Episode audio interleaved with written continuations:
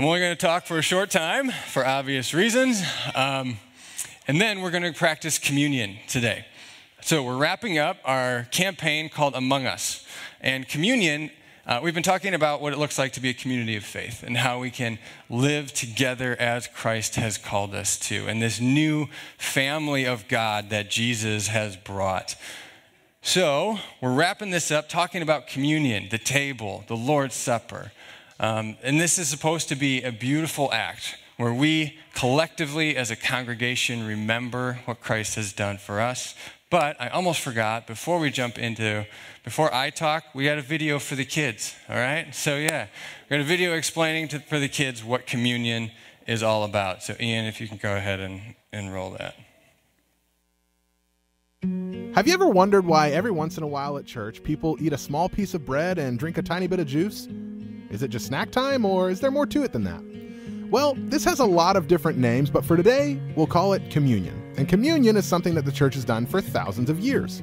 But what exactly is communion? Why do we do it?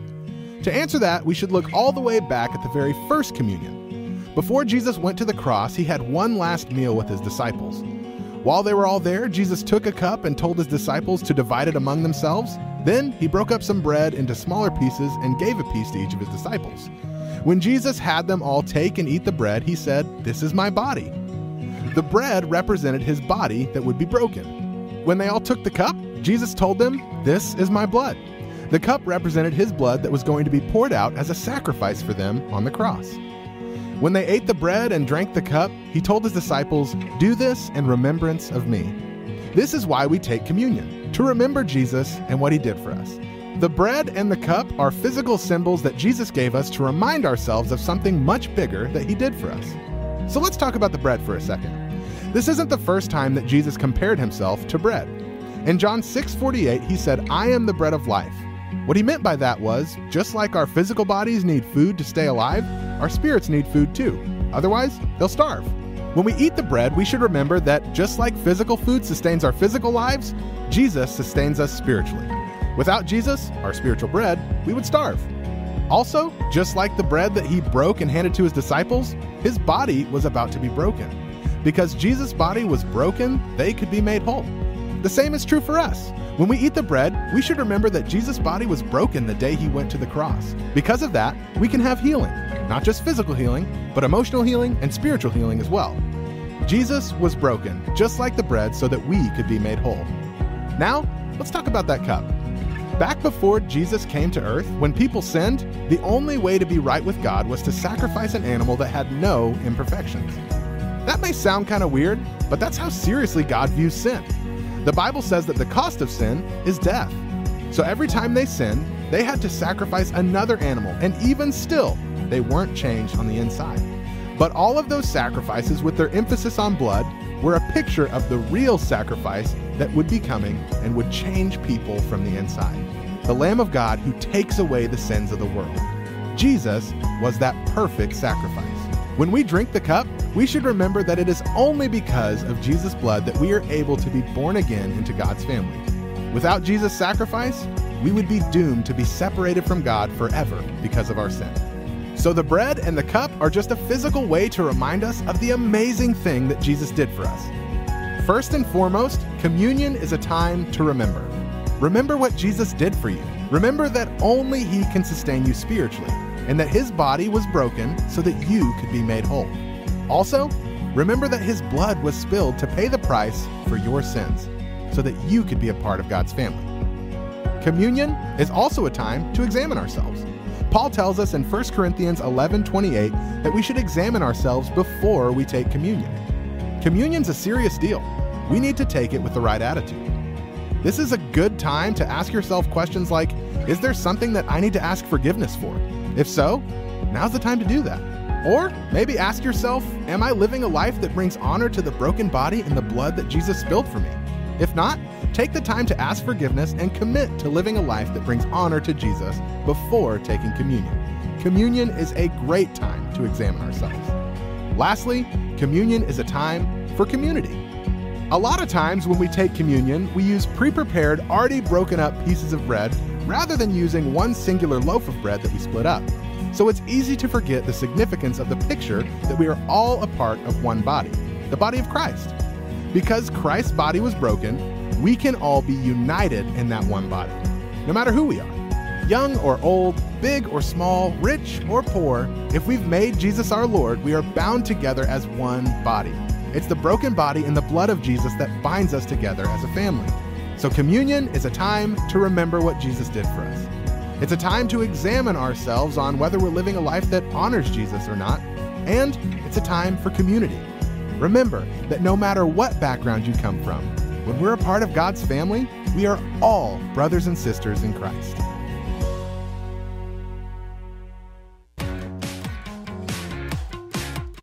Just keep that on, Ian. I'll preach, I'll preach with that.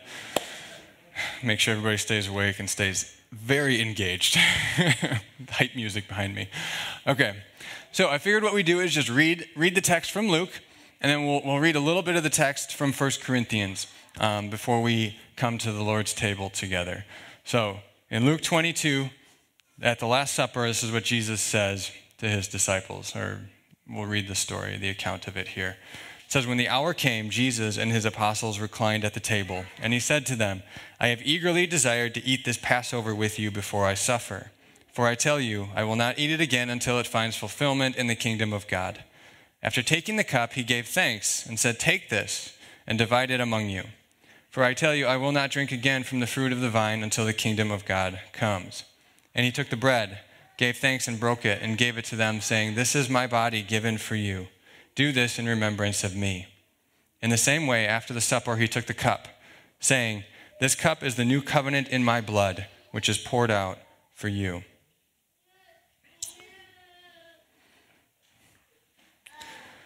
Okay, so next we're going to go on to the First Corinthians eleven text. So that's where Jesus institutes the Lord's Supper there in Luke. And then in First Corinthians eleven, the Apostle Paul is talking with the early church. And this is one of the most extensive teachings on communion that we have in the early church. And we're just going to kind of get the picture of what the Apostle Paul is saying here to the church and where this community and examining yourself element comes in, as the video articulated. It says, this is Paul talking to the church in Corinth. So then, when you come together, it is not the Lord's Supper you eat. Okay, he's really ticked off about how they are practicing the Lord's Supper. They're doing it all wrong. And this has got him very disturbed. For when you are eating, some of you go ahead with your own private suppers. Okay, so I think before we get into this, it's important to set the scene. So Sunday for the early church was a work day. So even if you were in a Jewish town like Jerusalem, the Sabbath, the day off would be Friday night through Saturday night. Sunday was a typical work day. So what the church would do is they would get together early before work and sing praises to God, gather, kind of like our traditional church service. And then after that, they would get together again to have dinner together. So what was ha- and that was called uh, a love feast. And after dinner, they would celebrate what's called the Lord's Supper. So you thought getting to church now was tough. Imagine t- Monday morning, before work, showing up for church at six thirty or so, and then going to work, and then coming back later in the afternoon. I hear often that church is too early for people. Like, whew, it was different back then, okay? It was a big sacrifice to get to church. And then, so what was happening is people who either were done with work early, most often those who were wealthier, landowners who employed people, the regular day laborers, they couldn't get to the dinner early enough. They would come later. So what Paul's saying is they would get there, and everybody has already done, they were already done eating. The people who could get there earlier, they were done eating, and they were already drunk by the time they would show up. Church looked a little different, right? So Paul's saying, you guys are not celebrating the Lord's Supper. This is something completely different. Because as we've seen time and time again, Paul's teaching always emphasizes if you have a position of freedom or liberty, you should be giving that freedom up for the benefit of others in your community. So those who were there early, who had that freedom and opportunity, they should be giving that up and waiting for others to come so that they could eat and celebrate together. As a result, one person remains hungry and another gets drunk. Do you have home, do, don't you have homes to eat and drink in? Or do you despise the church of God by humiliating those who have nothing? What shall I say to you? Shall I praise you? Certainly not in this manner. Okay, then he goes through the text that we just talked about in, in Luke. Talks about what the Lord's Supper is all about, what it's supposed to be, remembering Jesus. Then in verse twenty-eight, he goes on, everyone ought to examine themselves before they eat of the bread and drink of the cup. So what he's saying here in the context is examine yourself in light of the community. Are you using your position of privilege or benefit to the expense of others or to the benefit of others in your community? If you have been practicing uh, life or communion, communion, whatever, and you have disunity between you and others in the church, that's where you should be primarily examining yourself when you come to the table.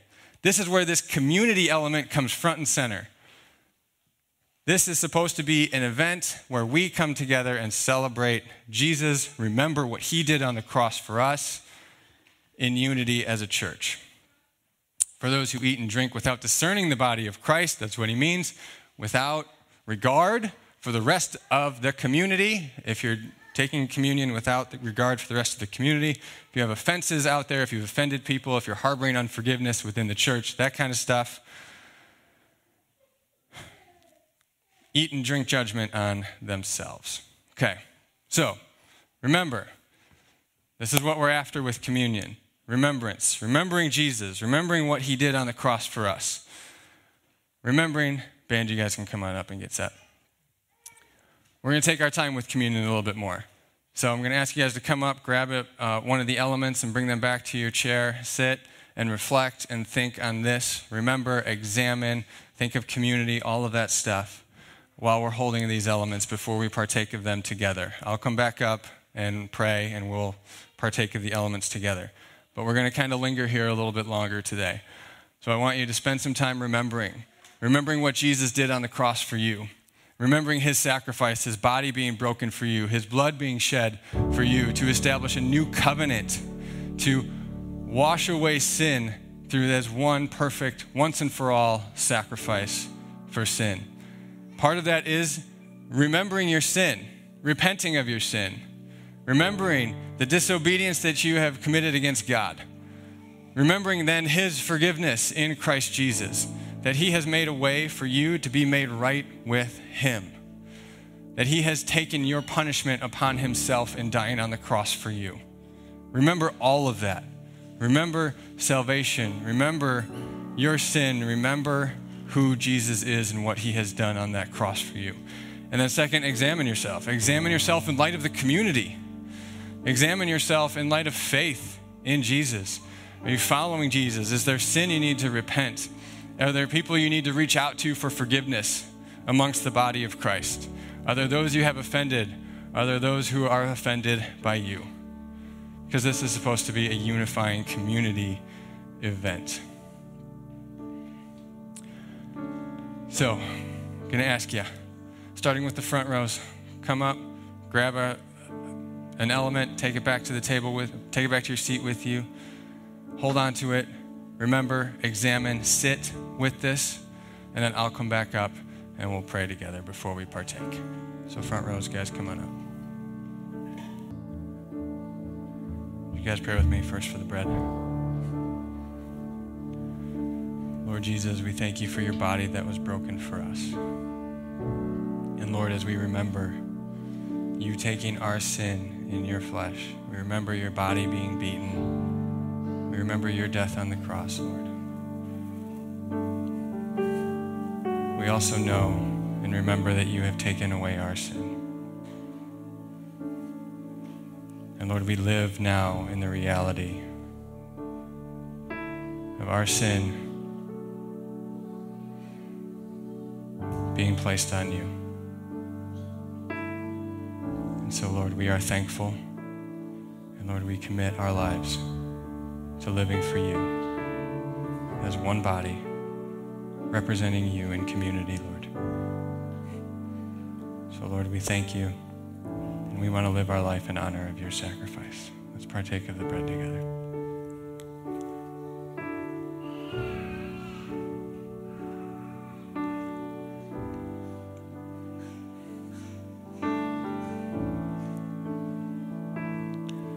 Pray with me for the cup as well. Lord Jesus, your blood was shed for us, your blood that cleanses us from all unrighteousness. And Lord, we confess that our hope is in you, Our trust is in you, Lord, for the forgiveness of our sins. When we partake of this, we're confessing that our, our trust is not in our own righteousness, our own ability to be moral and good people. Lord, we, we have tried that and found it wanting. Lord, our forgiveness, our justification, us being made right before you is only found in our faith in Jesus and in his blood that was shed for us to cleanse us from all unrighteousness. And Lord, we acknowledge that our sin, Lord, is heinous in your sight. And yet, Lord, you love us enough to take the penalty of that upon yourself and die in our place. We love you, Lord. We remember your sacrifice as we partake of the cup together. Let's partake. Now would you guys stand with us? We're going to sing together.